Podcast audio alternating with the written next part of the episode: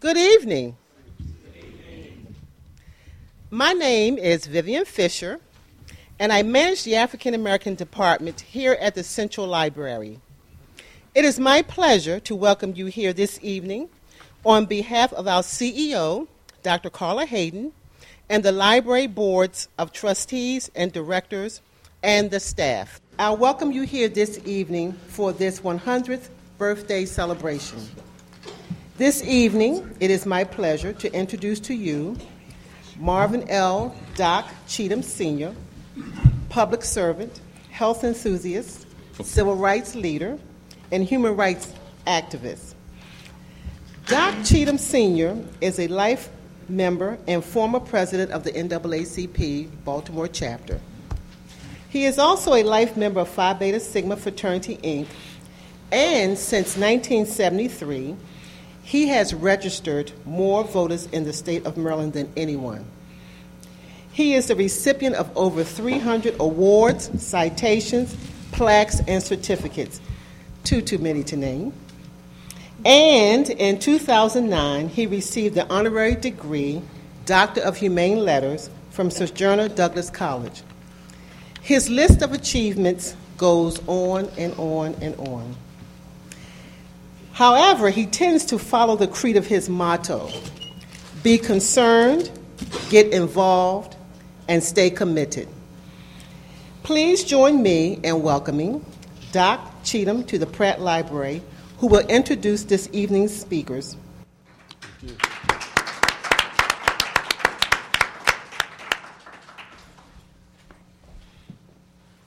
Good evening. Good evening. Thank y'all so, so very much for being here with us here this evening. We are now in the fourth of a five day celebration of the history and the life of what we consider to be, if not the greatest civil rights leader, one of the civil, greatest civil rights leaders ever. We are so honored that you have come here today, but even more so, we have the Mitchell family here. And later in the program, when we bring up uh, two of the sons of Clarence Mitchell Jr., we will allow them to introduce all of the family members and others that they deem appropriate. Uh, but we just want to welcome you all here. I uh, want to inform you of the co chair of this event. He was the other crazy person that decided that we could spend our time and energy trying to do what Baltimore City and the state of Maryland had not done, and that was to educate and celebrate our community uh, on Clarence Mitchell Jr. And none other than Michael Eugene Johnson. He is the executive director of the Paul Robeson Institute. And I'm also happy to say He's also a candidate. Uh, he's going to be running in the ninth Councilmanic District. So uh, we'll hear from Michael a little bit later. We're going to immediately go immediately into the program. We yes. think there's no need to do a whole lot of fluff and circumstance. You came here to hear uh, Professor Denton, so I'm going to read his bio. After we've heard from Professor Denton, we will ask both Michael Bowen Mitchell and Dr. Keiffer Mitchell to come and be seated up here with us. Uh, and then we, of course, do a question and answer period. And, of course, Mike, since you are co-chair, if Doc starts messing up, you know, pull my coattail. Just don't embarrass me too bad. So I'm going to go ahead and attempt to, to read uh, this outstanding bio. I don't know how we were able to condense it to the size that it is, uh, but that's probably because uh, that's the best thing that we could do.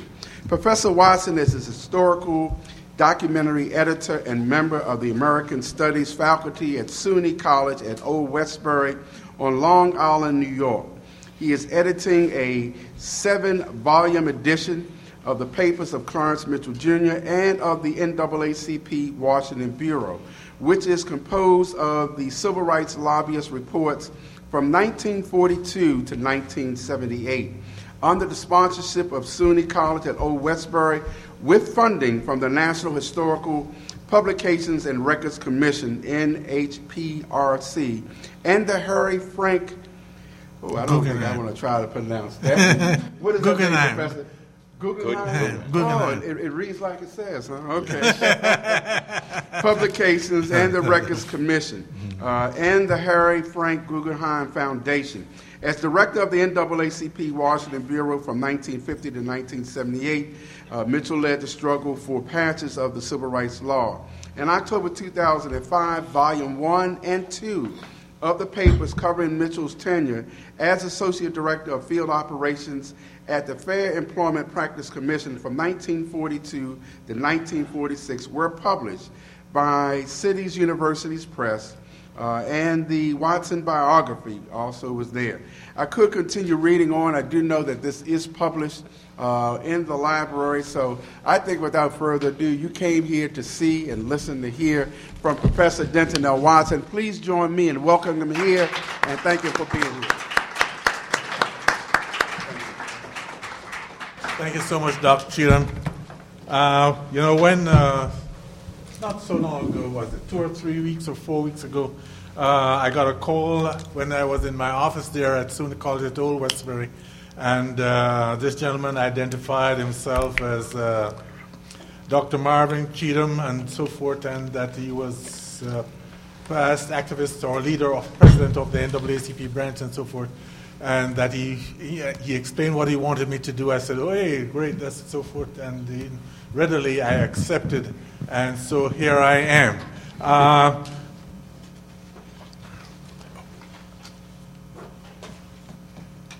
also, uh, at this time, any, uh, I must also give Michael Johnson here, express my appreciation to him for his efforts in organizing this program. Also, uh, thanks to uh, Ms. Vivian uh, Fisher, who was here earlier of the library, for her uh, part in supporting this program. Thanks also to uh, Faith uh, Edmonds of the staff of the library. Oh, there you are. I'm sorry. Faith, we, Faith and I worked quite closely in making all of the arrangements and in her setting up, doing the reservations for me at the hotel and so forth, and all of that, and getting me a uh, ticket, Amtrak ticket, and so forth. So here I am. Uh, to the family, Mike, of course, and uh, I've known them all of these years, thanks to uh, uh, Clarence Jr. and to Juanita, and uh, matriarch and patriarch of the family, all. to Keiffer, Nanette, thanks so much for coming by. Lisa and her two little ones, thanks so much for uh, coming by and so forth. And indeed, I do feel that uh, I am very much a part of the Mitchell family, having been uh, working with uh, all of you so closely on my mission here, which is documenting and preserving and presenting, making uh, available to the public the works and contributions of uh, Mitchell Jr. Of course, I wish I had also the time to do the same for Juanita because she definitely uh, deserves that type of recognition. And uh, hopefully, at some point, someone will really pick up the, uh, uh take the baton on and uh, start working on hers because uh, her works and Lillie Carroll Jackson's works must not be forgotten. Uh, to all of you, thanks for coming here. Who was Clarence Mitchell Jr., and why are we celebrating the centennial of his birth? To begin, we all know that Clarence Mitchell Jr. was a part of the Lillie and Juanita Jackson civil rights dynasty here in Baltimore and indeed Maryland. Clarence, of course, led the NAACP's operations in Washington while Lillie Carroll Jackson, or Dr. Jackson, as she was also known, and her daughter Juanita browbeat the daylights out of uh, racial wrongdoers uh, here in the state from governors and public uh, school administrators and, and other officials into heeding the NAACP's demands for an end to segregation and discrimination. They had the indispensable help of the courts, of course, and the legendary Thurgood Marshall, who, like Clarence, was another of your distinguished native sons from 1935 until he became a federal judge in 1962, gave overall leadership to the unending legal challenges against segregation. Marshall's legacy is symbolized, of course, by Brown versus Board of Education, the landmark school desegregation case of 1954. I won't go into that naturally, everyone knows that. So Lillie Jackson and Juanita also had their parallel histories as dedicated leaders in the struggle to end racial injustices in this state. I was a freedom fighter. I was a firebrand, Juanita used to say. and uh, indeed, she was serving as a torchbearer for racial justice, not only here in Maryland, but also across the nation as the NAACP's first youth secretary. Given the extent of the personal sacrifices and dedications to human justice of Lillie Carroll Jackson and Juanita, we must never forget their contributions to the modern civil rights movement. Juanita and Clarence and the other young people of their day followed Ma Jackson's call to them to use your education and training for the benefit of your, of your people. And so they did. Clarence Mitchell Jr. was born on March 8, 1911, son of Elsa Davis and Clarence Maurice Mitchell. Clarence Sr. was a hotel waiter, a chef, and a musician. Elsa did laundry at home for a living. Young Clarence used to be sickened by the sight of his mother slaving over large tubs of dirty clothes, laundering them by hand, and boiling them over a fire to get them spotlessly cleaned. That is how she learned earned her living. At the same time, she would be fry, frying fish for dinner for her family. As a result of the lifelong juxtaposition of the two scenes in Clarence's mind, he could never for the rest of his life stand the smell of fried fish, and he never ate it. So he never again ate it. Only earlier today, uh, I was having lunch with Michael, and he recalled for me how, for the rest of the family, uh, how the rest of the family never dared to have the smell of fried fish in the house when their daddy wasn't around. If they brought fried fish into the house for a meal, they had better get that fish, the smell out of the house before he came, or all hell would break loose. I remember some time ago while I was writing Lion in the Lobby, my biographer of Clarence, I took a ride through Stockton Street and Pressman Street in West Baltimore. That was a place where young Clarence was born, and it was very typical of Baltimore City's poor neighborhoods.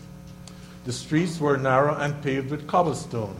Yet, though Clarence grew up very poor, his par- parents made sure he was not poor in spirit or outlook.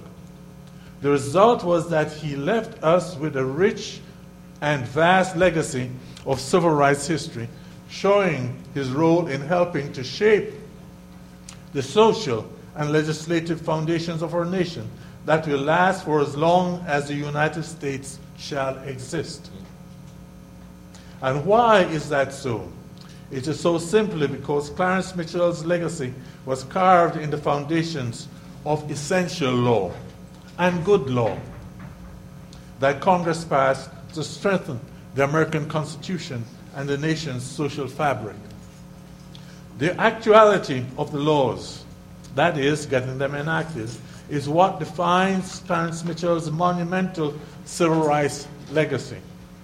A very significant part of this legacy that his copious records document is how he worked to get the laws passed. It is in studying this area of his collection of historical records that we see the truly human side of him and the genius of his struggles. This is where we experience his legendary statesmanship and the eloquence of his deep bass voice that he used to convert hesitant and doubting lawmakers to his fervent appeals that they pass good civil rights laws. And I emphasize good, because many would have been satisfied simply to pass anything called civil rights laws, but it would not have been effective. I, is that you, Clarence Fort?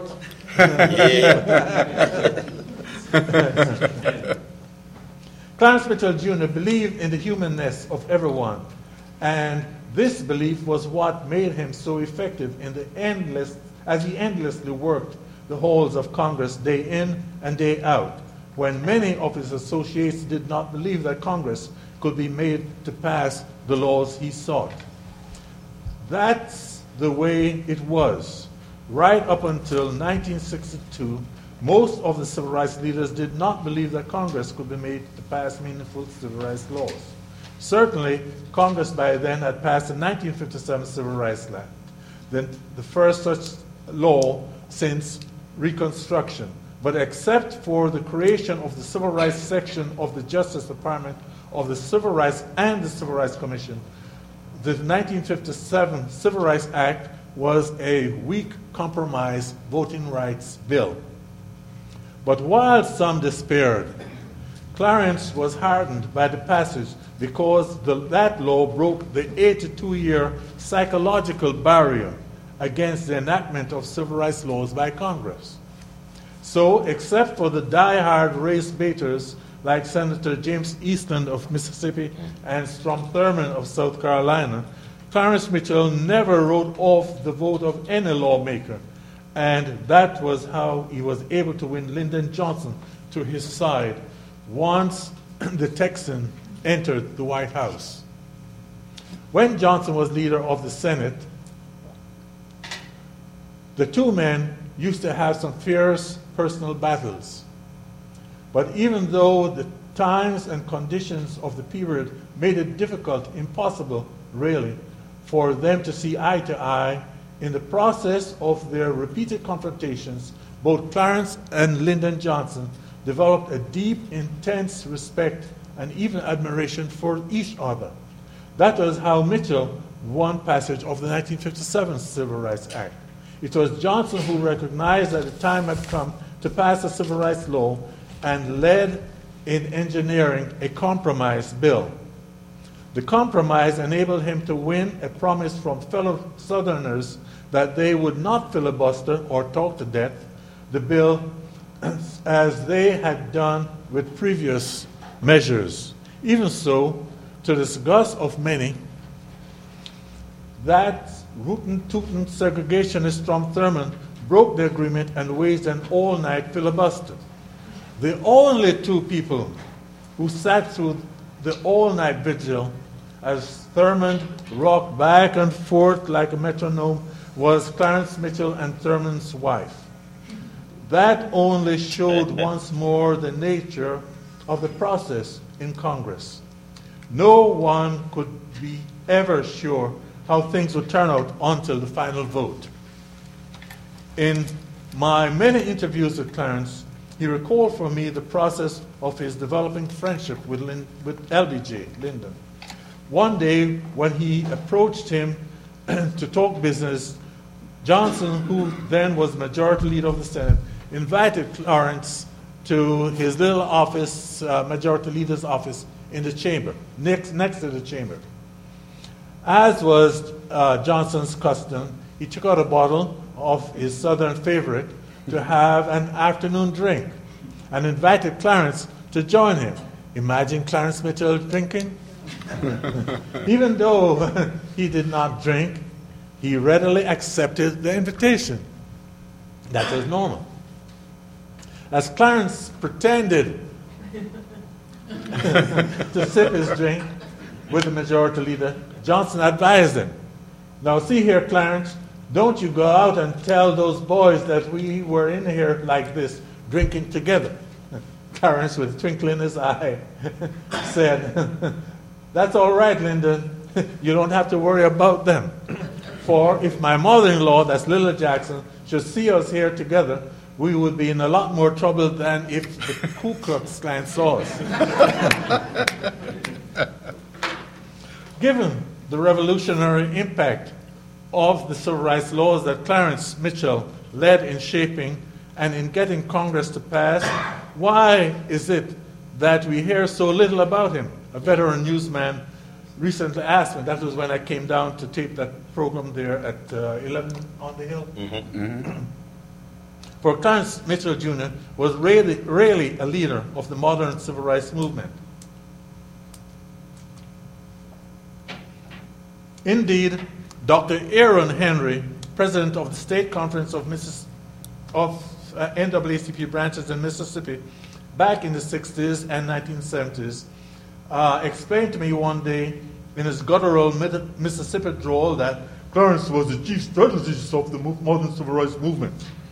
and sure he was, because civil, uh, legislation, the civil rights struggle, the, pass- the struggle for the civil rights laws was the principal goal of the movement. The answer to the question about why we do not hear more about Clarence Mitchell Jr., I therefore explained, was the nature of his work and the NAACP's program. Mitchell was a lobbyist who worked the halls of Congress advocating the passage of civil rights laws, not a street fighter. He was not a street fighter.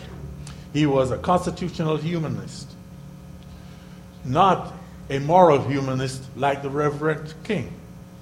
So, though their goals were similar, their strategies for achieving them were dramatically different. Rather than appealing like King through the power of oratory to the soul of those whom he sought to convert to racial justice, Clarence Mitchell utilized the other tools the founders of the nation provided him through the Constitution to pass the civil rights laws.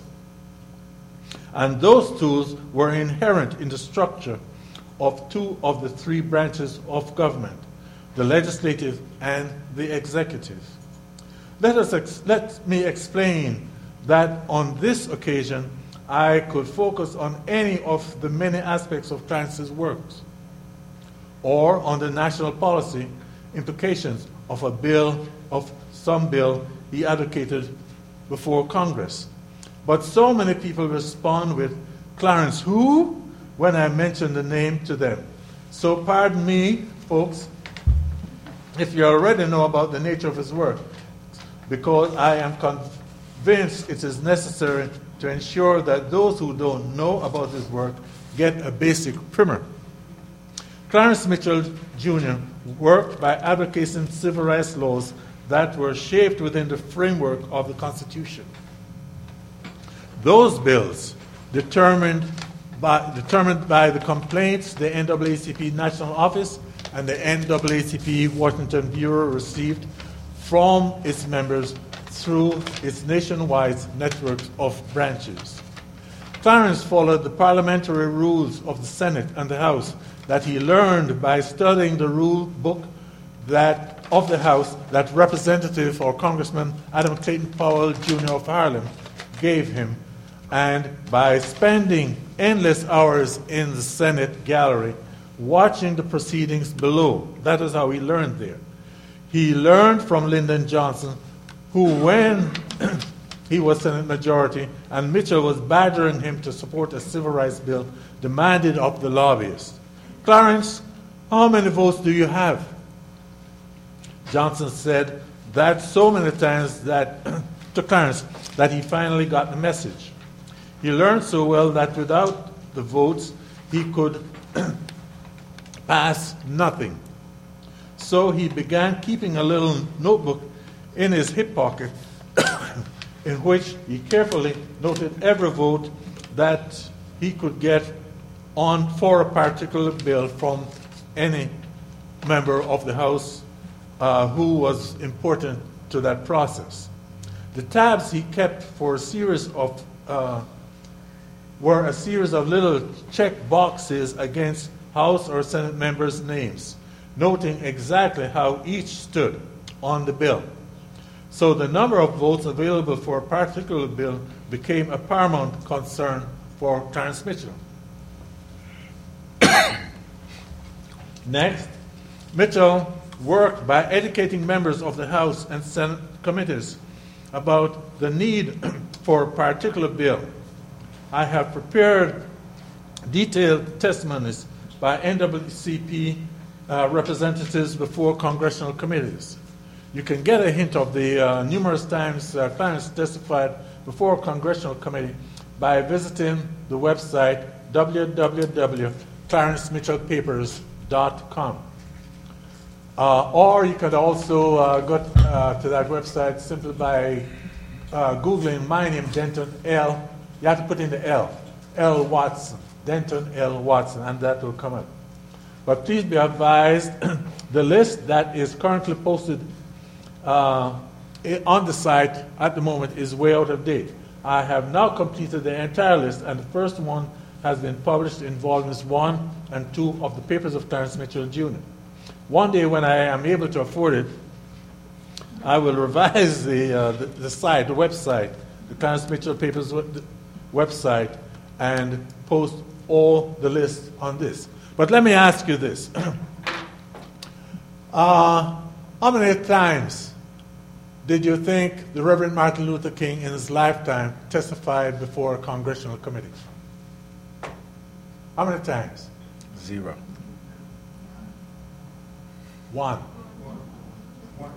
One. Clarence, over 120. Well, it's much, much over that because I've completed the uh, website and, uh, sorry, the listing. I haven't bothered to count them because the, the list is so thick. So that's the difference. That's the difference in how they work. I uh, emphasize this not to uh, denigrate any of King's works, but merely to stress the difference in how they work. It was extremely significant. The importance here, again, is recognizing that the congressional committees considered the bills as a first step of the process or in the process of marking up a bill. considered civil rights hear- hearings, sorry, as a first step in marking up bills and approving it uh, with recommendations for consideration before the bill was sent to the floor of the House or Senate for debate and vote.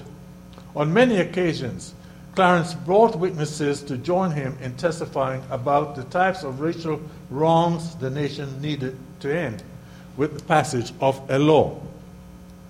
Because he did not have a seat in either the House or Senate, Clarence needed members of both chambers to wage the fight inside for him.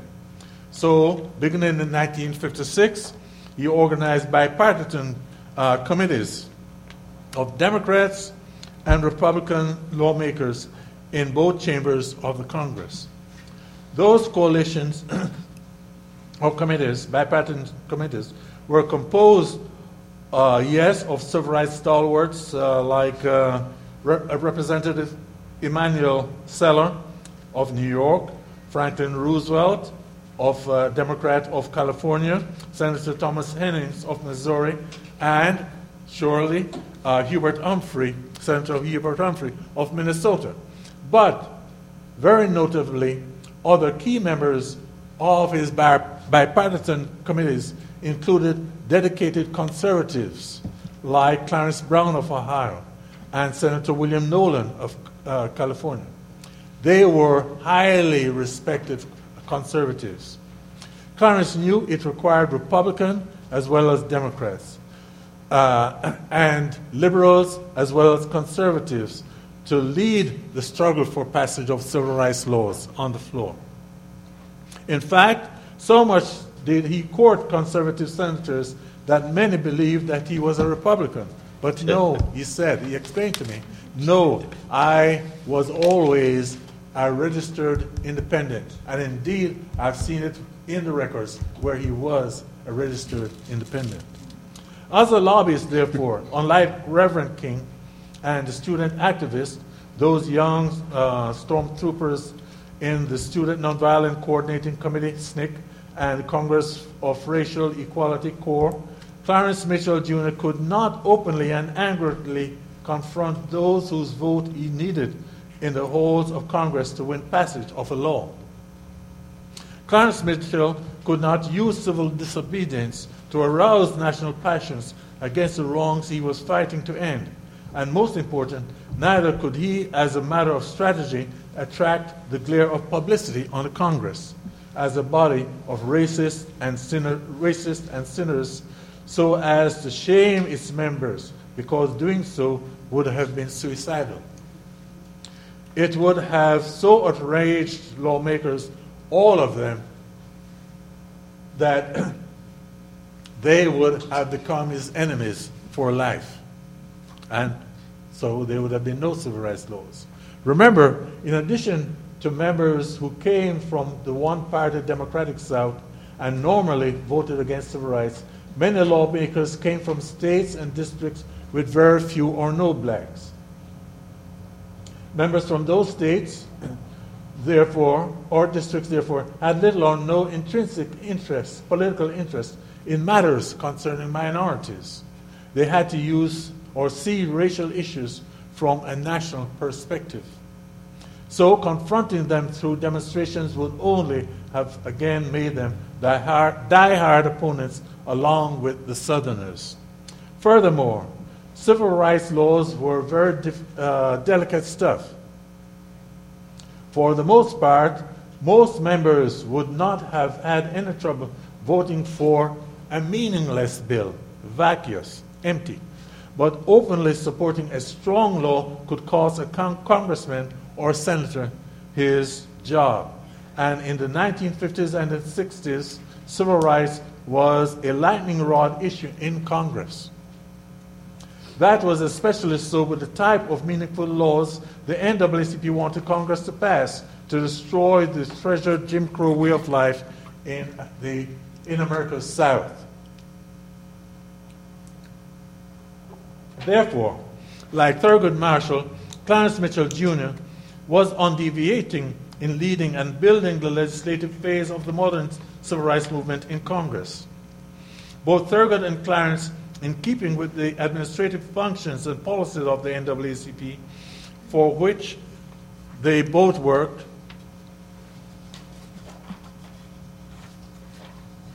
thus worked inside the government, enlisting the support of the leaders of government to achieve their goals.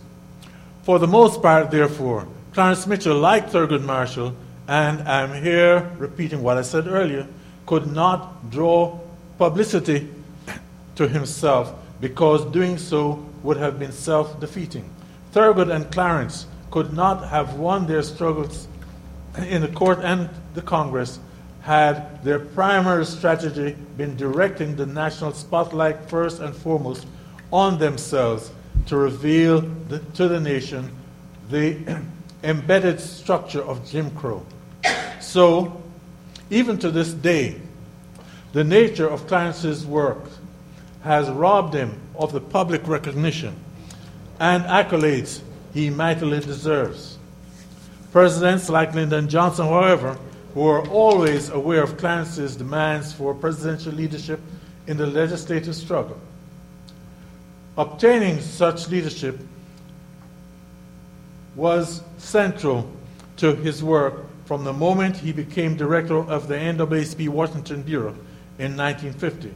Thus, every president from, from Harry Truman, Dwight Eisenhower, John F. Kennedy, and yes, Lyndon Johnson, to Richard Nixon, Gerald Ford, and Jimmy Carter were fully aware of his forceful advocacy. The study of the leadership of any of these presidents on civil rights, therefore, demands the companion study of how Clarence Mitchell worked with them and their administrations to pass and administer these laws. So, as I have documented in Lion in the Lobby and the four edited volumes of the papers of Clarence Mitchell Jr. that I have so far completed, Clarence sacrificed the glare of publicity for the satisfaction of providing a bedrock legacy of accomplishment in the Congress in the form of the 1957 Civil Rights Act, the 1960 Civil Rights Act, the 1964 Civil Rights Act, the 1965 Voting Rights Act, and the 1968 Fair Housing Act, all of which he led to passage. Additionally, his legacy includes constructive national policies that are being administered and implement, implemented by the executive branch. It is for those reasons, the passage of those laws, uh, that are essential for protecting the rights of African Americans and all others whose 14th Amendment and 15th Amendment rights need protecting, that we are here today celebrating the centennial of Clarence Mitchell's birth. As such, Baltimore and Maryland will forever be indebted to Clarence Mitchell Jr. for leading the struggle to pass the civil rights laws as a means of directing national attention to the legacy as well as of showing our appreciation for his leadership in, leadership in Congress, I have proposed to Senator Barbara Mikulski that she initiate an effort to have Congress place a bust of Clarence Mitchell Jr. in the rotunda of the Capitol.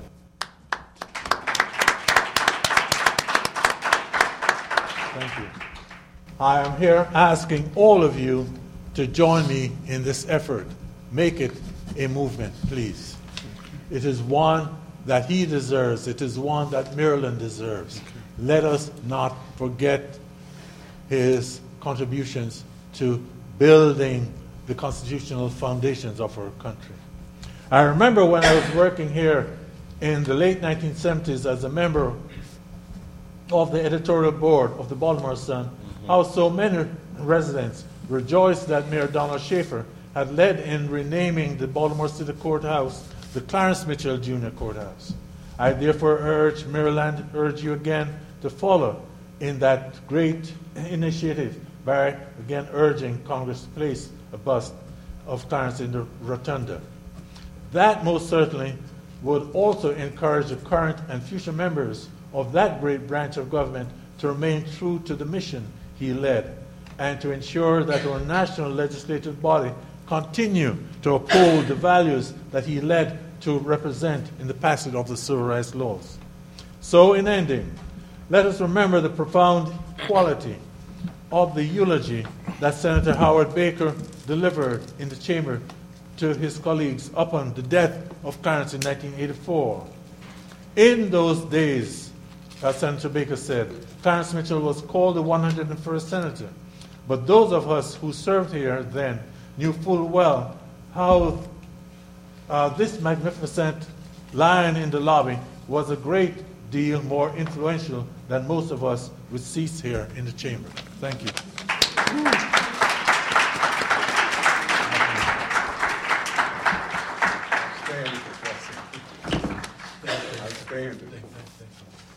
Let's give Professor another great round of applause.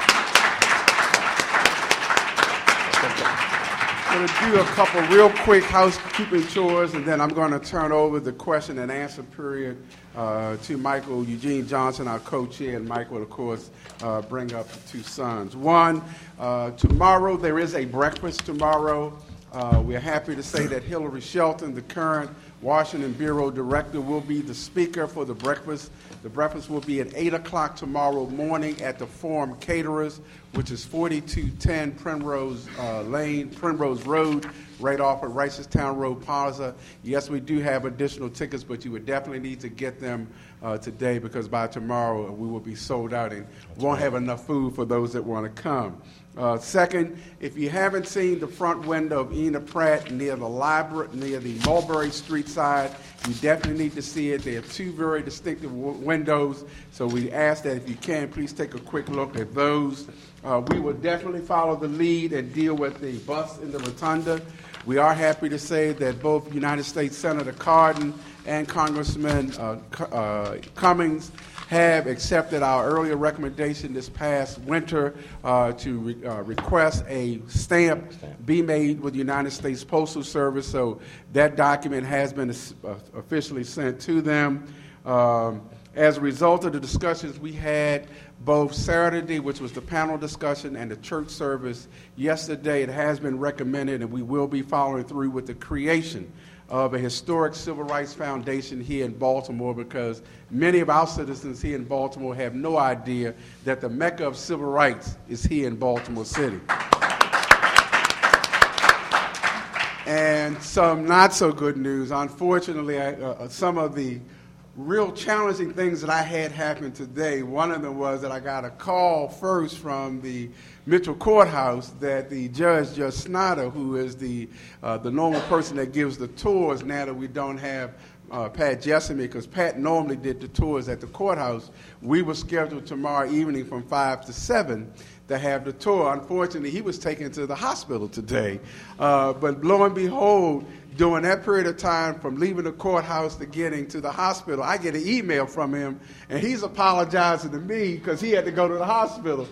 Let, and he t- asked me to say this very clearly. He really wanted to do that tour for it on behalf of the family. And he asked me uh, to say that. And the other thing was that shortly after I got that one, I got the email uh, and a call from Wade Henderson, who was also one of the uh, Washington bureau chiefs uh, for the NAACP. And as you well know, Mr. Mitchell was also the head of the Leadership Conference on Civil Rights. That's where Wade Henderson is now. Wade extends his apologies because Wade was scheduled to be with us tomorrow. He's got to testify in Congress tomorrow morning, so uh, he's extending his apologies. So I told him when we do the next part, part two of the Mitchell celebration, we'll make certain we bring him in. So without further ado, let me invite uh, our co-chair. Uh, Michael has put up a lot with me, and just that alone, he deserves a round of applause. But Mike will run the rest of the program. How true.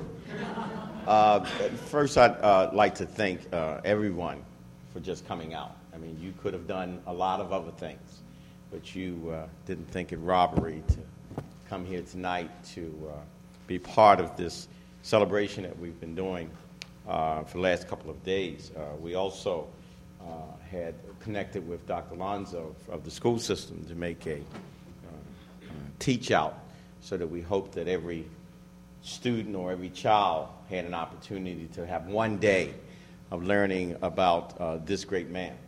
on a personal note, how honored I am because I've had the opportunity to not only know the Mitchell family, uh, I respect the Mitchell family. I've also had that opportunity to meet. I, know Clarence uh, and I always say that the room should be jam packed because everybody that they said that was at the March in Washington, then it was probably a billion people there. But yet it's always difficult uh, when we uh, go from there. But you know, sometimes they are bus drivers, and then sometimes they are mechanics. And the, the bus can't move unless the mechanics make sure the engine is running. So I always like to think of Clarence as a mechanic because if it wasn't for him, the bus would not have moved. So I just want to personally thank the family uh, uh, for giving us uh, an opportunity to share your father, your grandfather, your great great grandfather uh, to us here, and to the Enoch Pratt Library for giving us this opportunity to share this. I want to ask uh, Dr. Keiffer Mitchell uh, and my, my namesake Michael Mitchell uh, to join us uh, here.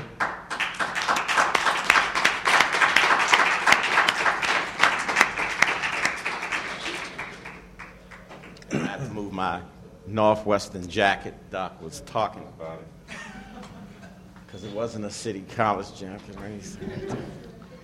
And I also want to recognize Michael Olesker, uh, one a, a good uh, commentary and writer, uh, and of course C4 for coming here. And, uh, you know, this is going to be kind of like a reflection and an opportunity if you have any questions where Doc is standing. There is a microphone. And let me also explain to you that this is also live on the pod, or whatever they call the thing now. Uh, so if you have any warrants or anybody's looking for you, it probably wouldn't be a good opportunity. That's why I'm not, that's why I'm wearing glasses right now. So, uh, you know, to get an opportunity to do that. But we want to uh, first allow, uh, um, uh, um, see which order we are, Dr. Keiffer Mitchell, uh, uh, and then Michael, to also give us some family reflections, some family experience. And the mics are on, so you'll have every opportunity. And I'll, I'll, I'll, turn to the handsome one first. well, I'm Keiffer Mitchell, and I have to say senior because I have a son, Keiffer Jr., and I have a grandson, Keiffer III. So uh, my father was really real in terms of interacting with us uh, as children. Uh, when we were young, uh, they had the good wisdom of keeping all of those boys from being each, at each other's throats. So uh, we slept in bunk beds uh, in the second floor back bedroom.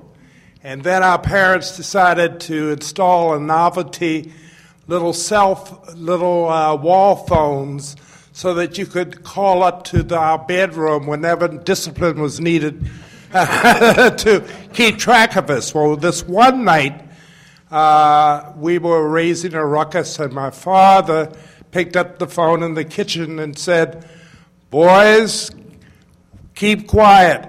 And my brother Clarence uh, answered the phone, Who is this? Whereupon my father hung the phone up, and we could always tell his intent because we could hear his footsteps coming fast and furious up the steps. So Clarence, uh, I slept on the bottom bunk, and Clarence slept on the top bunk. And uh, Clarence slept on the bottom bunk, and I was on the top bunk. And uh, when Clarence heard my father's footsteps, he told me, Come on, let's switch bunks. and, and so I, being very gullible, uh, switched uh, to the bottom bunk, and he climbed up to the top bunk.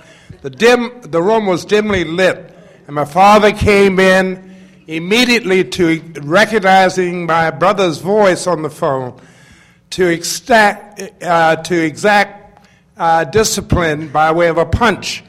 Whereupon I was hit, Clarence hollered, and my father quickly knew the difference. and next thing I knew, Clarence was flying out of the top bottle to. Um, and the second memory I have growing up is the giants of the lawyers assembled in our living room. There was Charles Hamilton Houston and Thurgood Marshall. And they, there was this active dialogue in terms of legal principle. But these lawyers were so brilliant, they could make us understand what the issues were. But little did I know, they were paving the way for me to integrate Baltimore City Schools in 1954. I was an artist, and uh, my parents always recognized that and uh, would uh, give me art supplies. Well, I was in Booker T, a crowded school, very little art supplies until my parents had me integrate Gwynns Falls Junior High School. And even though it wasn't very far from my home, it was seemed like miles away in terms of a different neighborhood. And so my father took me to school every day to try to bypass the hostile mob outside protesting my presence. And so my parents, in their wisdom, uh, in terms of my art interests, uh, selected that school because as I cloistered myself away from the mob activity outside, I stayed in the art department. And in December of 1954, with materials that I hadn't been exposed to before, designed the linoleum block for the school newspaper cover of three kids window shopping. And then I went on to uh, win a citywide art contest uh, in my last year uh, at Gwynns Falls. And uh, they desegregated uh, the uh, Hosho department store downtown for us to get our awards and uh, the, uh, it was in the uh, uh restaurant in an upper floor. And so my mother went with me, and my painting of Pennsylvania Station crowded with people. And I was uh, very proud that I was getting an award, and my mother came up and looked at that painting, and she asked me, Is this really the world that we know? And I asked, uh, Yes, this is the world. I know I represented all of the people. But she pointed out that none of the faces were African Americans, thereby uh, justifying Dr. Kenneth Clark's premise of the damage of segregation. So I'm thrilled to be a participant as I was going through that turmoil in 1954 uh, my mother had a favorite passage in the Bible. It was from Kings uh, uh, two, 6, uh, uh, chapters 13 to 14, 13 to 16, in which the Elisha, the prophet, uh, went to escape the Assyrian army and camped out and his servant uh, was keeping guard, and he looked uh, out the next day and saw the Assyrian army had uh, circled the camp. And so the servant, in his favorite, uh, famous passage, said, Oh, Master, how shall we do? And Elisha then prayed, Lord, pull back the veil and let him see the help that he has. And that happened, and the servant saw chariots of fire surrounding that Assyrian army. Little did I know that in my turmoil at Gwynns Falls, my son would represent that neighborhood in the Baltimore City Council 41 years later. Thank you. Thank you very much. And, and, I can share, being the youngest of 11 myself, I can share beatings that I didn't deserve. many of them I did deserve, but I can share many of them that I didn't deserve. I want to now uh, have a reflection from Michael Mitchell. Uh, Michael, thank you. Just briefly, um, I have to acknowledge the presence of Tony and Eleanor Carey. They are family. Um, his grandmother, Margaret Carey, along with Mrs. Elizabeth Gilman, who was the daughter of John Hoyt Gilman, the first president of Johns Hopkins University, and Juanita Jackson and Lillie Jackson became the uh, campaign managers of Clarence Mitchell Jr.'s run for the House of Delegate delegates as a Norman Thomas socialist. The ticket, it was the first integrated ticket to run in Baltimore City, and it was a central city district. And Dr. Broadus Mitchell, who was a brilliant economist from Johns Hopkins, was running for the state senate. Well, neither of them won, but I always tell Tony that's what probably got him his family removed from the social list in Baltimore. But this was this Quaker tradition and then it was the land donated by the Quakers Tyson, um, uh, Elisha Tyson, to establish Sharp Street Church. Incredible. And I must note for you that as part of this effort, there will be opening the Lillie Carroll Jackson Museum at 1320 Eutaw Place, her home. And there is the Margaret Carey Room to show that kind of coming together of women of all colors who challenge our consciousness in the city. So, Tony and Eleanor, thank you, both brilliant lawyers. Uh, you might know Eleanor also straightened out the state of Rhode Island and made them a bit more ethical. Uh, and, but I think this is a tradition in which both of them serve. And here's Clarence Mitchell in 34, 23 years old. Uh, and that's why um, you want to see Clarence Mitchell, he's alive. Look out there, that's Clarence Mitchell fourth. That's Clarence Mitchell Jr. Uh, same hue, same coloring. And my father used to wonder why the census takers put him down as mulatto. But in any event, uh, this was, he said, the incompetence of the federal bureaucracy. Remember that Clarence Mitchell firmly believed in um, values, and he was able to throw that left hook because he, after having graduated from Lincoln University, and imagine the class members being um, who were one or two years ahead of him, Langston Hughes and Thurgood Marshall. And then his contemporaries, Ben Azikiwe, who became the first governor general of Nigeria, and his roommate, his second roommate, uh, Kwame Nkrumah, uh, the first president of Ghana. And having come home and graduated. He was a pre medical student in 1932 and the year of the Depression. And the first thing that happened is the family suffered the indignity of having their home foreclosed on in the 700 block of uh, Carrollton Avenue. And they came home one day from work to find all of their belongings in the middle of Carrollton Avenue. And you've got to understand he was born at 1374 Stockton Alley. Now, Denton described it as a cobblestone paved, but my father said he didn't remember too many cobbles being there.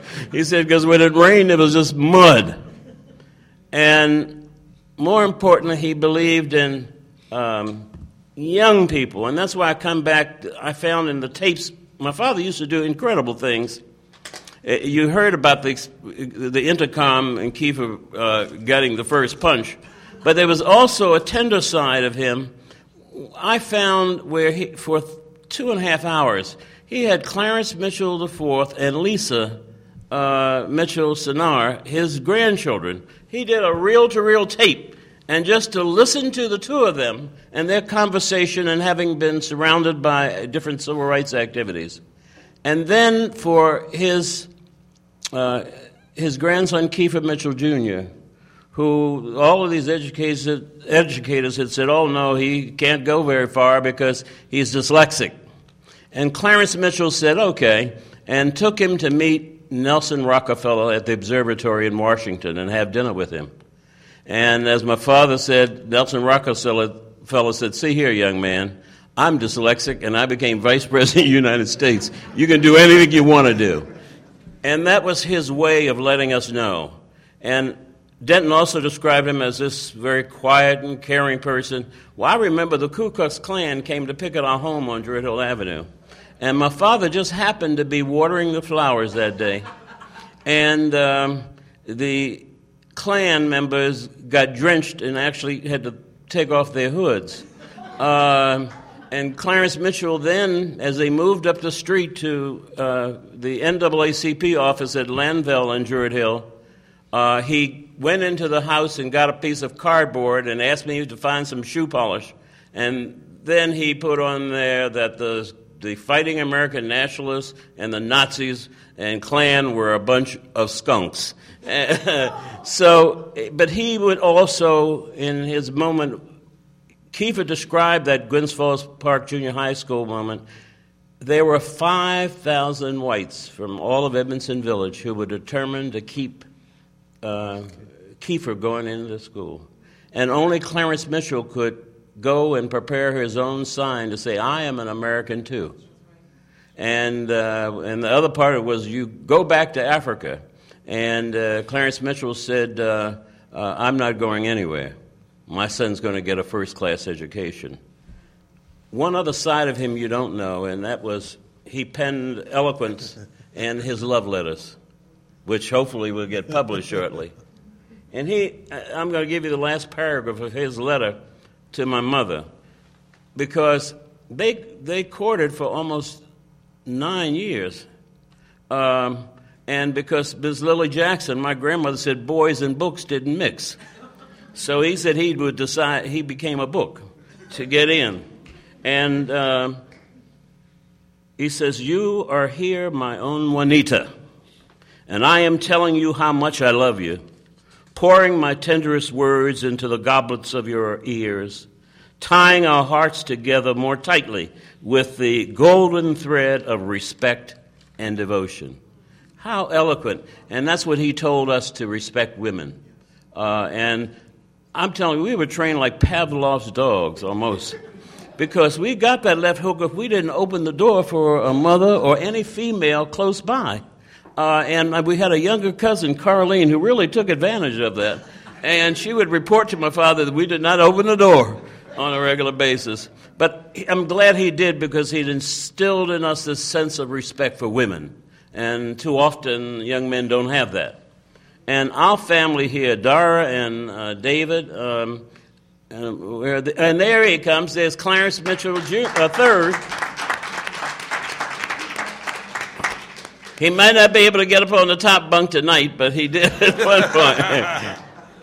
Your brother was describing the exploits uh, of uh, one of Dad's visits. And um, I'm going to. The other thing you need to know is about the Civil Rights Act, and he always says be accurate.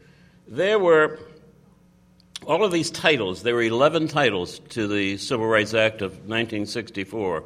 And it just didn't deal with public accommodations, but it dealt with the whole employment issue.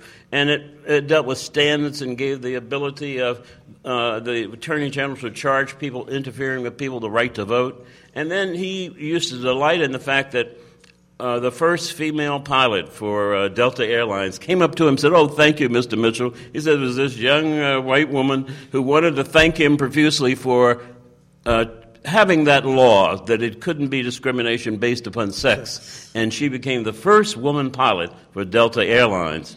Um, those are the and then women on the police force. Women on the police force could only have an auxiliary role, uh, but then that's what that law did. He was appointed to the. I will finish with this um, the United Nations delegation from the United States of America, and he was the public member. He was appointed by President Ford. And he equally took on all of the tyrants of the world. Uh, he, he's one of the very few persons who condemned Idi Amin when the Israeli passengers were seized from that plane. And Dr. Kissinger and others told him that the American delegation must be won and uh, couldn't say anything. And of course, the, the, you know, you don't tell that to Clarence Mitchell, and he told Dr. Kissinger and all of the rest of them. Uh, and he gave the speech. And then on South Africa, he condemned that regime, and of course, he was invited to those respective countries, Uganda and South Africa, by their leaders. He never went, though.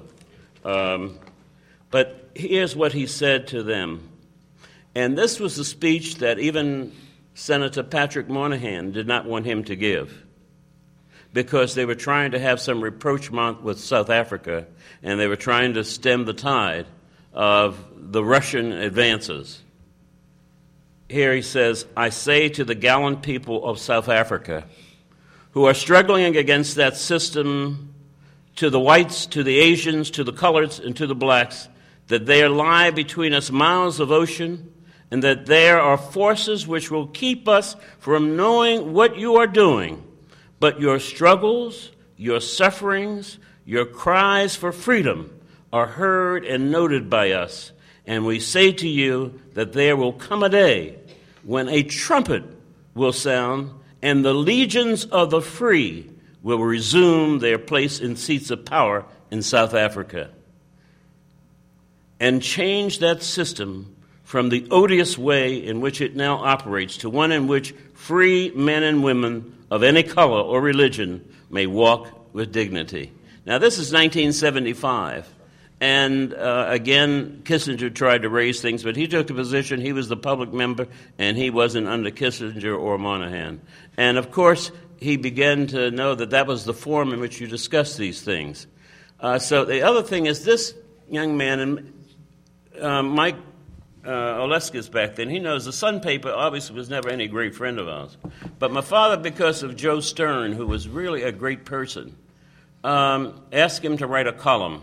In the course of that, my father told Joe, he says, Well, you're the editor of the editorial page. How come there are no African Americans writing editorials for the Baltimore Sun? He said, if you want my column, now we've got to find somebody. He, Joe Stern said, well, we've been looking and looking, and you know, the last 10 years we couldn't find. He said, well, I have someone, Denton Watson. He became the first African American editor, editorial page editor of the Baltimore Sun.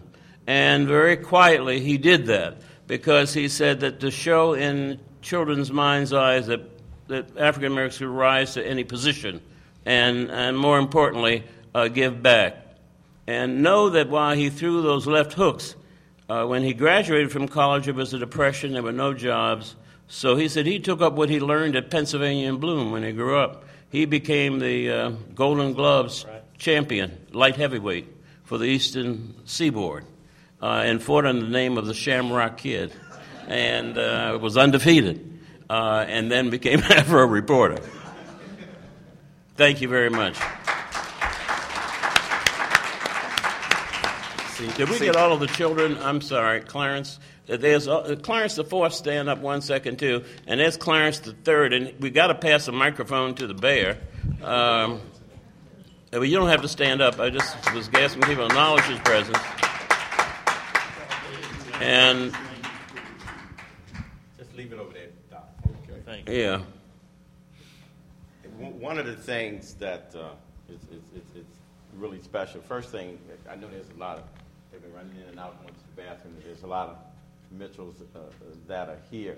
You know, I, I think that one of the things that we missed today, speaking, I guess this is my commentary, that we missed today is the fact that we don't have a lot of men like Clarence. Yeah. And that we don't have a lot of men that even speak with a good deep voice like Clarence.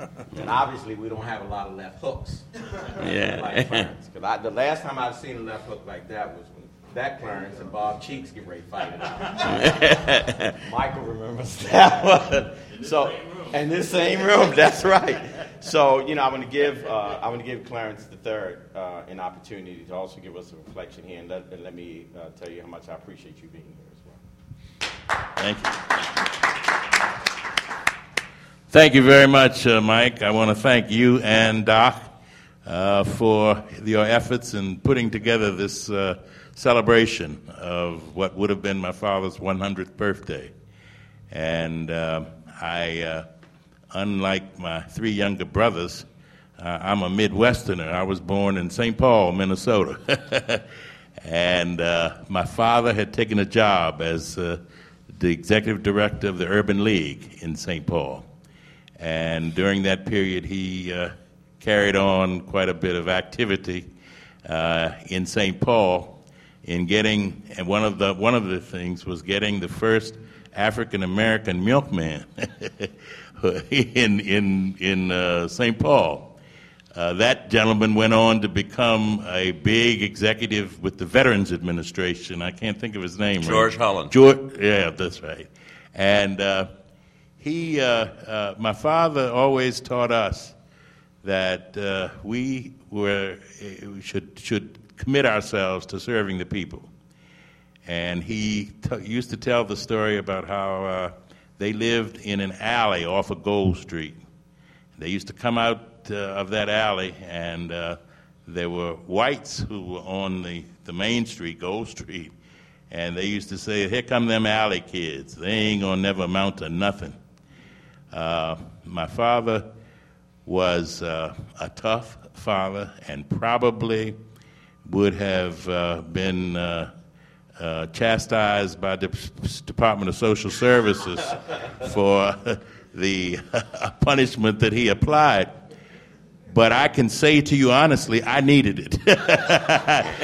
I earned, I earned the licks uh, that I got, uh, and he tried to help me understand that it, it hurt him more than it hurt me. And I, it wasn't until I was about 21 or 22 that I figured out.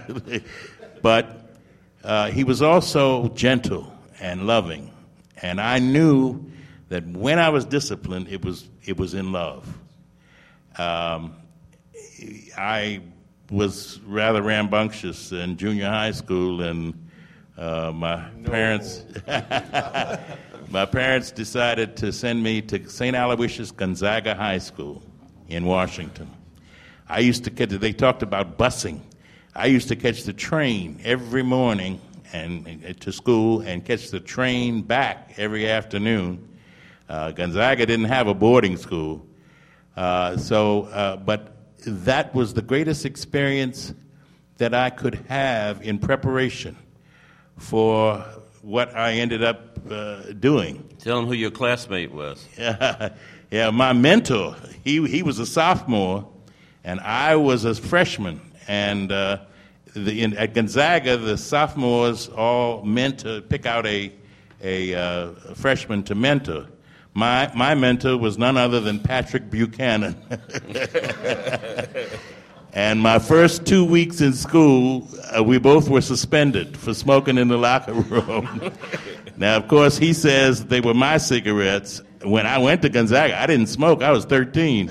So, he, but but uh, they they were his cigarettes. But and Time magazine called me once and said uh, Pat Buchanan has you in his book, and he says that you got got them you and him suspended.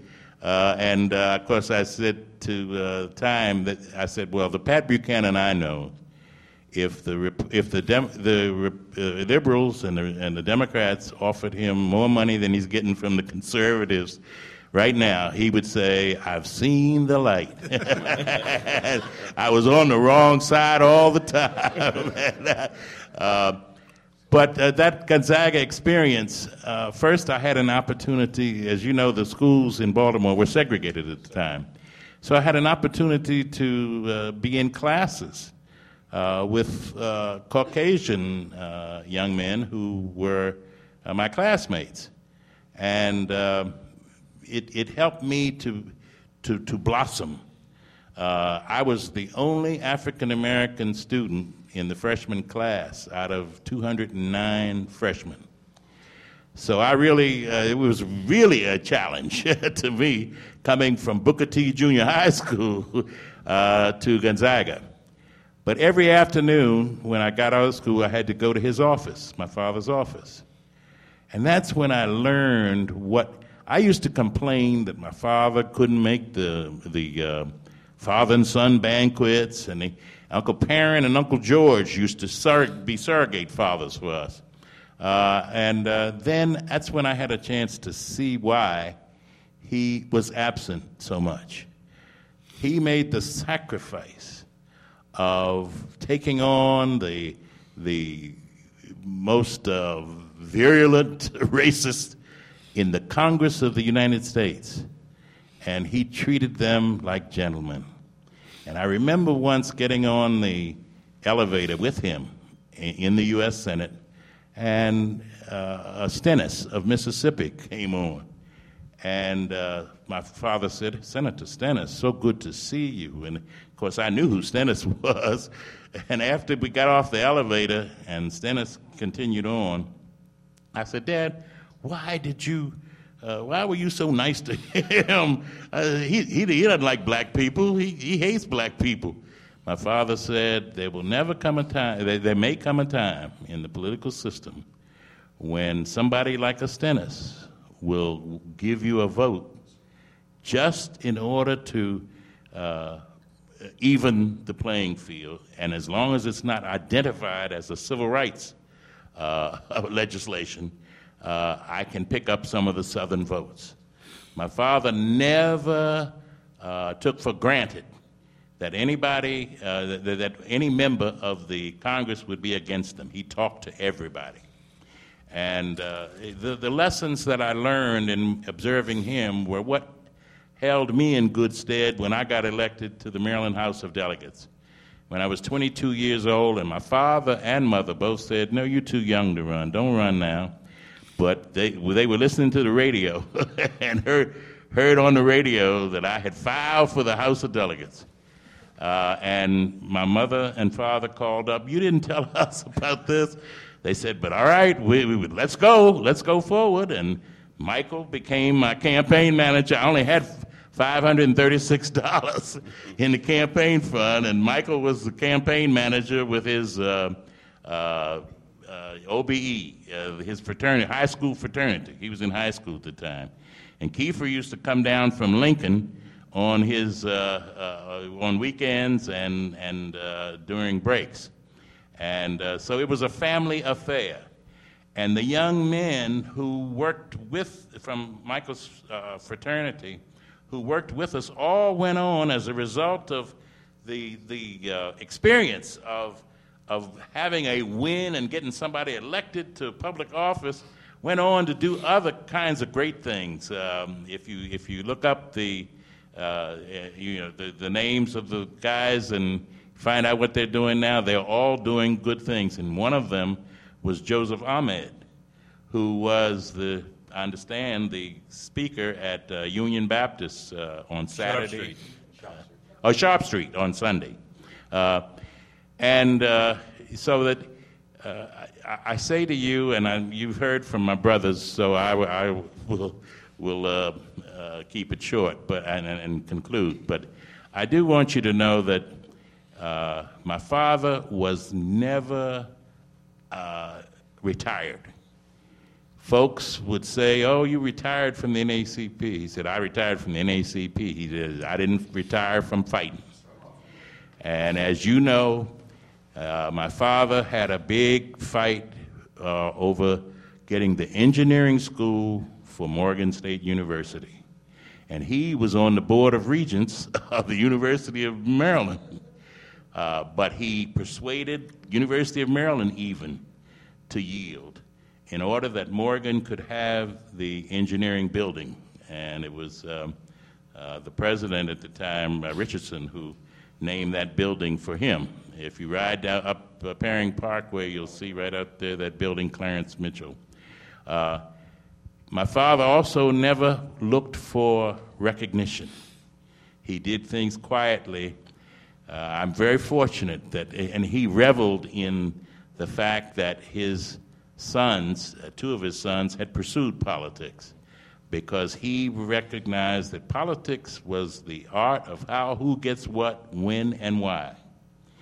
And he was able to lobby so successfully uh, that it was an example for us. When I got to the legislature, the rural boys ran the state legislature, but I was able to work up coalitions because I had seen how my father put together coalitions. Uh, and we passed the first public accommodations law my first term in the House of Delegates, and it passed by seven votes. And my presence there helped me to get nine additional votes that we wouldn't have gotten because they said that it was a shame that uh, since I was now a member of the body, that I couldn't go to lunch with them, couldn't stay in the hotels, and uh, on those grounds, and my, I made my appeal based on that. And uh, some of them came to me afterwards and said, "You you changed our minds," and uh, that uh, so so the, again, I have to say that my father and my mother they were a team, and uh, I am blessed to have had the parents that I had. I'm blessed to have had the grandmother that I had. I'm also blessed to have had uh, my fraternal grandmother, who was a little lady, humble, uh, didn't have any money, uh, but uh, who, who loved her grandchildren, and she gave us love. And she would, in the, you know, sometimes grandparents want to give their kids toys and that sort of thing. She always had something sweet. We would go to the YMCA during after school, and then stop over. My grandmother lived right across the street we would go over to her house because we knew we were going to get some cake, some cookies. We were going to get something sweet that she had baked. Uh, so they came from parents that were humble. They came from parents that were committed to public service. And uh, both, well, my grandfather on my mother, Clarence Mitchell Sr., was a waiter. And he uh, worked uh, downtown at the Rennert Hotel. His dream was that his sons would become waiters at the Rennert Hotel. Now, that uh, uh, was his, his vision for them. And of course, as you know, they all went on to do far more than that. Uh, again, I thank you for this. Uh, I also want to thank all of you who've come uh, to this evening. Uh, I just want to explain I've, I had surgery on my neck, and um, the uh, nerves and that sort of thing have affected my balance. So I'm learning to walk all over again. I've also had both hips replaced, uh, and I have uh, four stents in the arteries to my heart. And I tell folks I'm like a, a used car. They put in all new parts.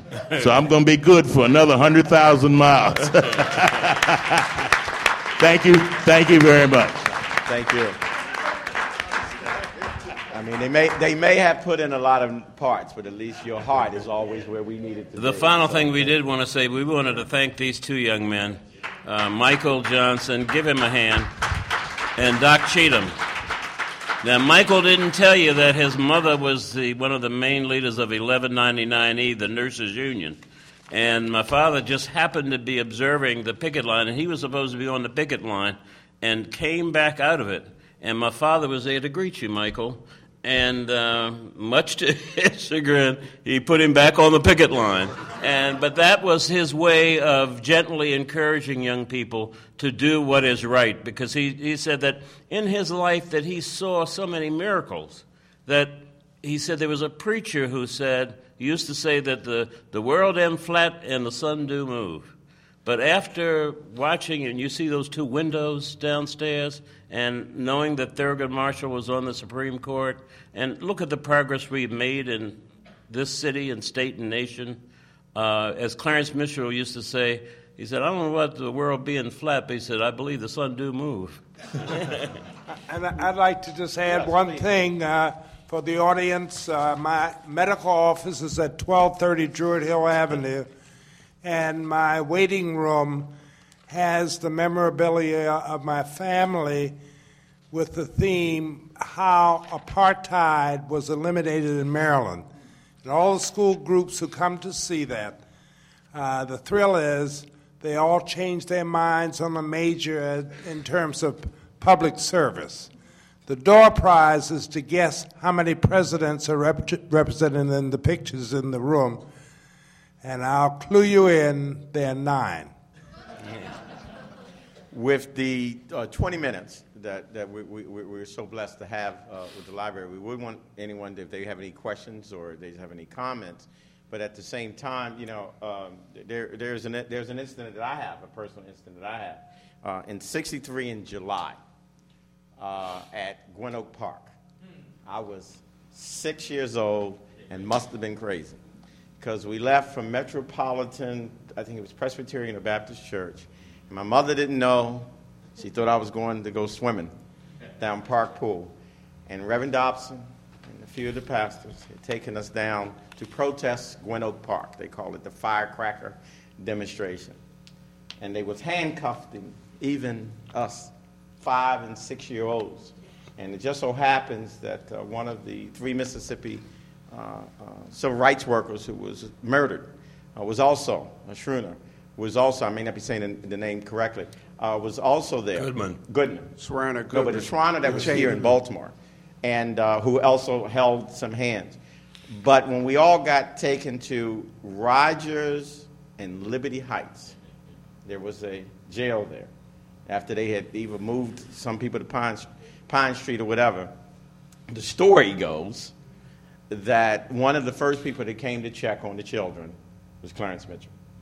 And so I was not only indebted that you also was there uh, to check on me, uh, your family was there to check on me, but I know that the history of our family has known each other because, you know, we may not have been out front, but we fried the chicken and drove the cars. So I just want to ask uh, our, our guest speaker uh, right now, what do you think Clarence Mitchell would say today as we have our first African American president? That's what he worked for, one of the things he worked for. uh, he would have been uh, most proud because uh, that's uh, a demonstration of uh, everything, of all the benefits of the civil rights laws and all the changes that he sought that we now see in the uh, presence of uh, Barack Obama in the White House with his lovely family there, because we cannot also forget the f- presence of the family and how, uh, how much of a tribute to the nation they are. Uh, to, to any of the Mitchell brothers uh, that are around, one of the things that we, Doc and I, have, have, have discussed as much as we can, and I would encourage the audience, it is unfortunate that it is fortunate that he, he was like he was, because obviously a lot of success wouldn't have happened. But it's unfortunate that the, the Lion in the Lobby doesn't have the, the, the, the I don't have the satisfaction of the Lion of the Lobby being able to be exposed a lot more here in Baltimore City. There's an old African proverb that says something like, you always hear the stories of the hunter, but you never hear the story of the lion. But, but I think that as my brother Michael, who negotiated, uh, my brother Michael, who uh, negotiated with the Library of Congress when those 10 trucks came to get fi- over 5,000 documents uh, of my parents to convert them to CD-ROM for the entire country. And my brother Michael is the repository of another 5,000 more. But I think that, from a true historian's point of view, will continue to get the message out. Uh, we are always inundated by those writing books uh, and uh, giving the perspective of that time. Uh, my father used to repeat what his mother in law, Lillie Jackson, said Jesus only had 12, and 11 of them were with him, and the other one was lying on him and trying to get him killed. But Jesus changed the whole world and never took a lot of numbers. And he would say that um, there is an innate goodness in people, whether black or white. Uh, as you heard his um, that message to the United Nations, uh, that uh, people of goodwill uh, will come out, and the fact that Denton has proposed this and has, has initiated already the uh, this project to put the bust of Clarence Mitchell in the capital uh, of the United States of America is one of the more fitting kinds of things because he literally changed the fabric of this country, and that's what is the untold story, and that's why Denton uh, has chronicled this. Um, he got Strom Thurmond, everyone, to appoint the first African American federal judge in South Carolina. Was that not a miracle? and we think my father knew about his, his daughter, but in convincing him. Uh, and then he went to William Donald Schaefer, who was all ready to name uh, someone else commissioner of Baltimore City Police. And I took my father down. He was only in 30 minutes. Um, Mayor Schaefer didn't come back to the door, but my father came out smiling. And uh, thereafter, Bishop Robinson was appointed as the first African American uh, commissioner of police for Baltimore City. These are the things that, you know, that there shouldn't be African American History Month. And in his acceptance speech to the Spingarn Medal, he said, My roots are in the continent of Africa. He said, But my forebears helped build this country and made the roads and did the things that were necessary. He said, I am an American too. And that's what we have got to establish that this fabric is necessary, that in young people's eyes, and he thought that was what was necessary, that in the mind's eye, as Keiffer talked about his painting, and my mother was so upset that Keiffer, had, my mother used to say, I want you to taste freedom. So we would go to Philadelphia, and New York to eat dinner and uh, wherever so that we wouldn't have to sit in segregated facilities. And then they would take us to meet whomever. And then I remember, you know, uh, Paul Robeson coming by the house, and uh, in fact, we have some of his records, and he sang for us. Um, and then thereafter, you can understand what Hoover thought of that. Um, and uh, also bringing in people from all, Thurgood Marshall. My recollection was that he was eating a lot of the fried chicken. And now I'm so upset. I wish I had made sure he got more from what he did. And my name is Michael. And my father was at Lincoln, and Thurgood Marshall and Langston Hughes says, no, there, were three other Mitchells there at the time. So they said, we're going to give you the name Mike. And that's where Michael comes from, Langston Hughes and Thurgood Marshall. So that isn't too bad having someone name you. And I say these things because – Juanita Mitchell went to Leadenhall and the Riverside Pool, which Clarence was involved in, and there was a little boy there who would come uh, from the city's recreation facility, and this was 1966, after public accommodations had passed. But the population in Riverside felt blacks could not swim in their pool, although it was a public pool. And the young man that Juanita Mitchell and Clarence uh, squirted over was none other than Elijah Cummings, who said that was seared in his memory. That he said, I was a little alley boy, and Ms. Mitchell and Mr. Mitchell took time with me and said you were going to rise to everything you, that is possible and would be in touch with him. And sure enough, Elijah became a Phi Beta Kappa, most people don't know, at Howard. So that kind of thing is more of this word getting out, people will know uh, that you can never give up on our children. And someone had given up on little Elijah Cummings, we wouldn't have his voice in the Congress.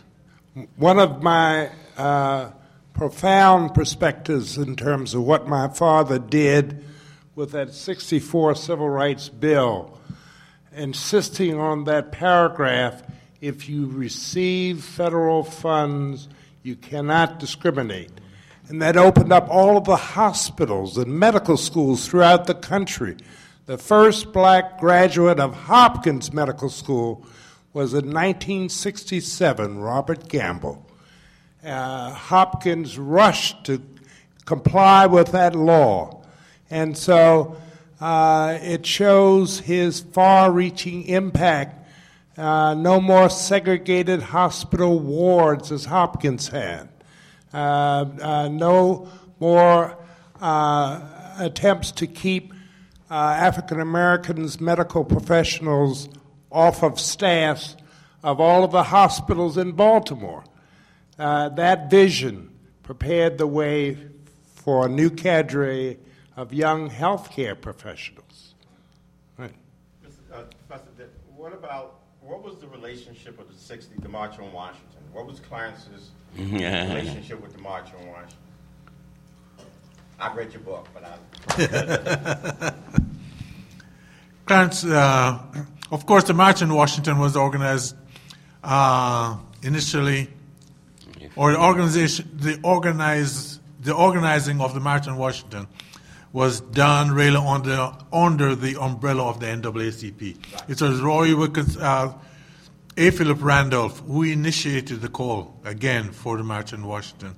He had done so back in 1941, and that sparked the beginning of the modern civil rights movement. It led to the creation by Roosevelt of the Fair Employment Practice Committee, which is where Clarence Mitchell also cut his eye teeth in the matter of uh, working with the federal government in implementing that uh, Executive Order 8802 that was issued by Roosevelt. That was the beginning of the modern civil rights movement right there.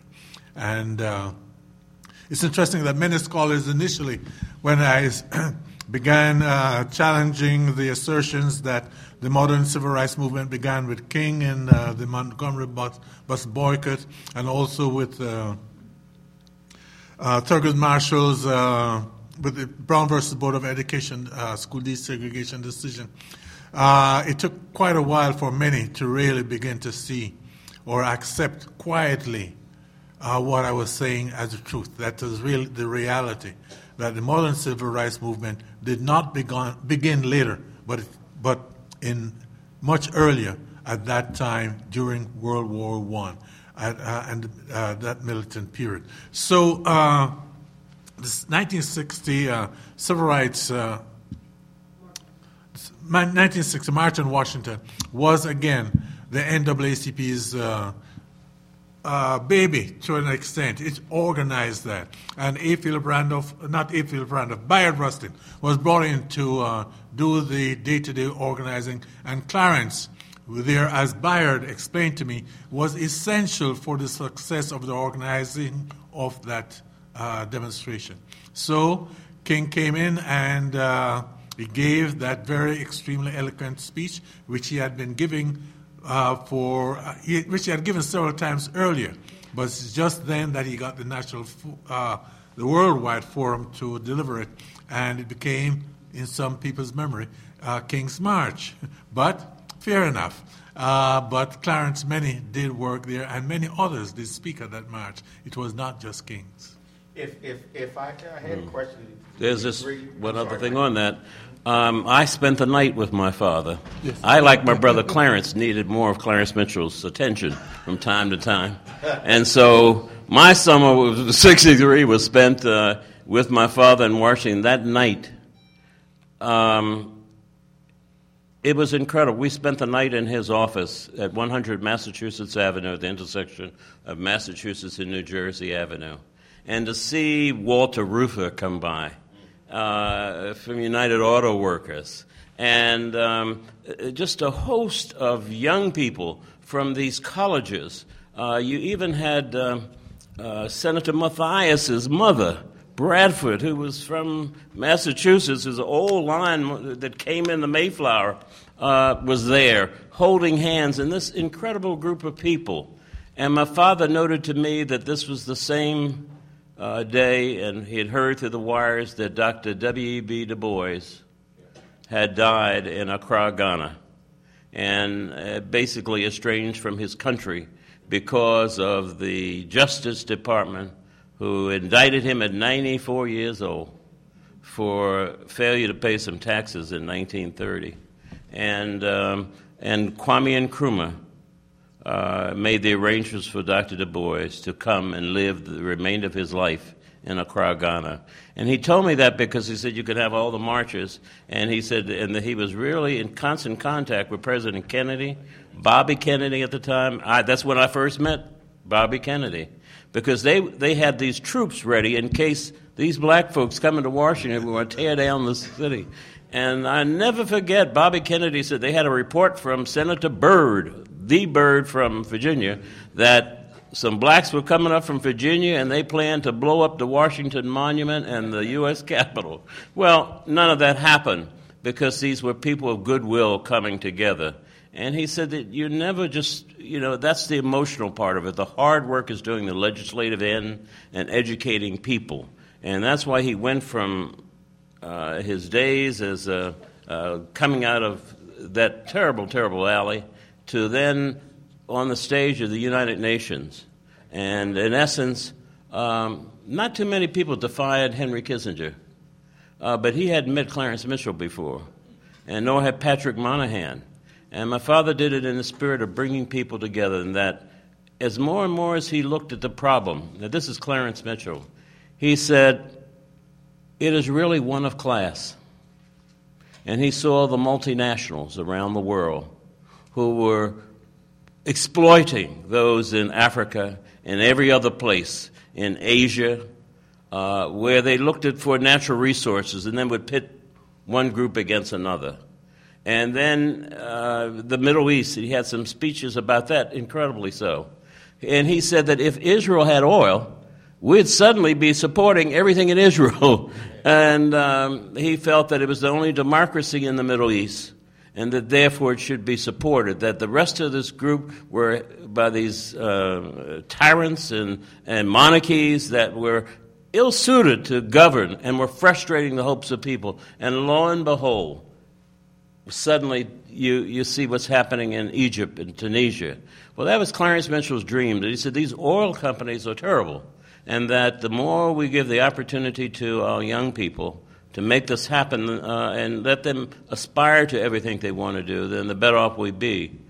I might note that because Clarence Mitchell will talk about respect of women, Lisa Marie uh, uh, Sinar um, is working assiduously to put the records together, and even and her husband Kamal of Clarence Mitchell and Lillie Jackson and um, and Juanita Jackson Mitchell, and uh, my father always said that um, he was taught that uh, sometimes men were lazy and you needed more women to be involved in the process.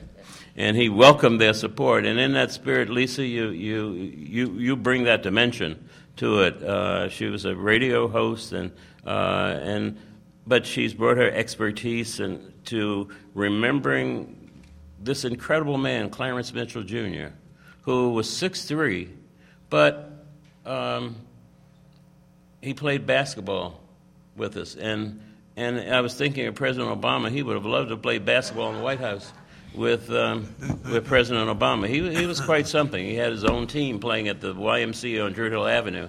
Uh, Henry Parks is on his team, and uh, Furman Templeton from the Urban League, and then a host of other people. And he always brought, he says, his residents of Blooming, Pennsylvania, to be on his team, and they won every game uh, for all of the business people. Uh, so, with that, we thank you for coming out. And the best way to honor Clarence Mitchell's life is to help a child. Help a child and, and pierce their psyche to let them know that they can achieve anything they want. If it's no more than taking the time to uh, buy some books for them, uh, Clarence Mitchell would do it. That's what Reverend Joseph Ahmed said. He, he said he just did get out of Edmondson High School, and but my father said, Son, you got to go to college. He said, I prayed myself out of high school. How am I going to get to Morgan State University? So the next thing, Clarence and Juanita Mitchell called Morgan. And, uh, and so Reverend Ahmed said, my father and mother said, go see Mr. Stansbury. And next thing, he was at Morgan State University and got a degree. And then his first job was at the, as an EO officer at the Navy Yard. And then he got promoted to be head of EOC at several other governmental agencies because every time he would call Clarence Mitchell and every time they would try to frustrate him, um, one time the Navy tried to keep him being promoted, and my father said, uh, "Don't worry about anything." He said, "Next thing you knew, the Secretary of the Navy came to said, "Son, you're the new chairman of the department," uh, and uh, so that's the spirit in which we, would want to end. And again, thank you. yeah, I, I, just wanted to thank uh, you for having a seminar And as an anecdotal thing, my parents were about education. Uh, my mother, having finished uh, uh, University of Pennsylvania at the age of 16, having a master's at 18. My father was uh, graduated from Lincoln University at the age uh, in 1932, but he didn't have enough money because of the depression to pay that last bill. So he didn't walk across the stage on a Sunday, but was invited up for a Saturday ceremony because he was valedictorian of the class. And uh, I, administering to my parents medically as they aged, I remember the fitting comment from my mother. And she said, I believe in reincarnation. If you want to see me again, look for a revolution. Dr. Denton, and then I'm Dr. Denton, then Clarence. Once more, uh, for me, you know, I've been doing this for, believe it or not, since 1979. And so that's been, uh, that is documenting the works of Clarence Mitchell Jr. And uh, central to that, of course, uh, uh to that uh, job uh, was Juanita Mitchell, who encouraged me. She was a griot in terms of relating all of the struggles that went on here, her personal struggles, as well as the others involving her husband uh, internally within the NAACP and so forth uh, here locally. But uh, I do appreciate, and I've always appreciated, the opportunities that I have been given to really preserve the legacy of this uh, great family. Because uh, that, by so doing, I know that I will also be able to leave a mark, my mark, uh, in, in the history areas of history in that uh, these works, by making these works available, because they are extremely essential for the struggle of American history, extremely essential for the struggle of legislative history uh, or aspects of the civil rights, uh, legislative aspects of civil rights history, and so on. So I do appreciate the opportunity that I have had all of these years and will continue to do with this mission until at least the seven volumes are out. Just very quickly, at first, I, I also want to salute, I'm sure it's already been done, I want to salute uh, Tony and uh, uh, the Carey and his lovely wife. Uh, uh, they have been stalwarts, and their family, their ancestors before them, were uh, side by side with my late grandmother, Lillie Jackson. And you can't be in a room and not recognize the presence of the Carey family. And um, uh, Eleanor Carey and Tony Carey have been uh, carrying on that tradition. Uh, Eleanor did it as Attorney General of the state. Uh, and when I saw, when I see Eleanor, and I saw Eleanor and the, the, the things that she did, it reminded me of my mother. Because Eleanor was breaking down barriers for women and for African Americans in her various official positions.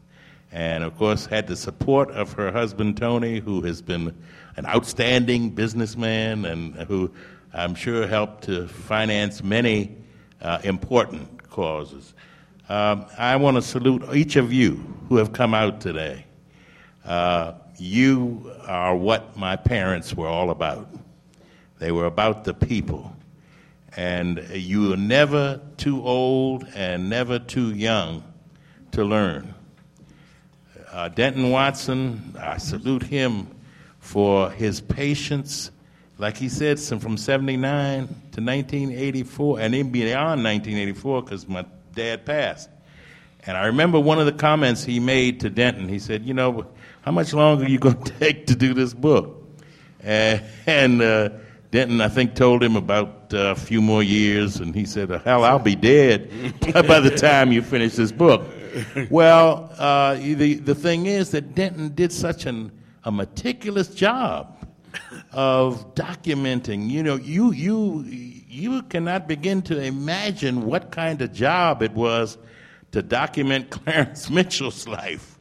Uh, because he did so much and was a part of so many activities and so much progress uh, and that sort of thing. So, um, So we are, as, as Michael says, and I repeat, uh, one of the ways that uh, we pick, can pay tribute to uh, uh Clarence Jr.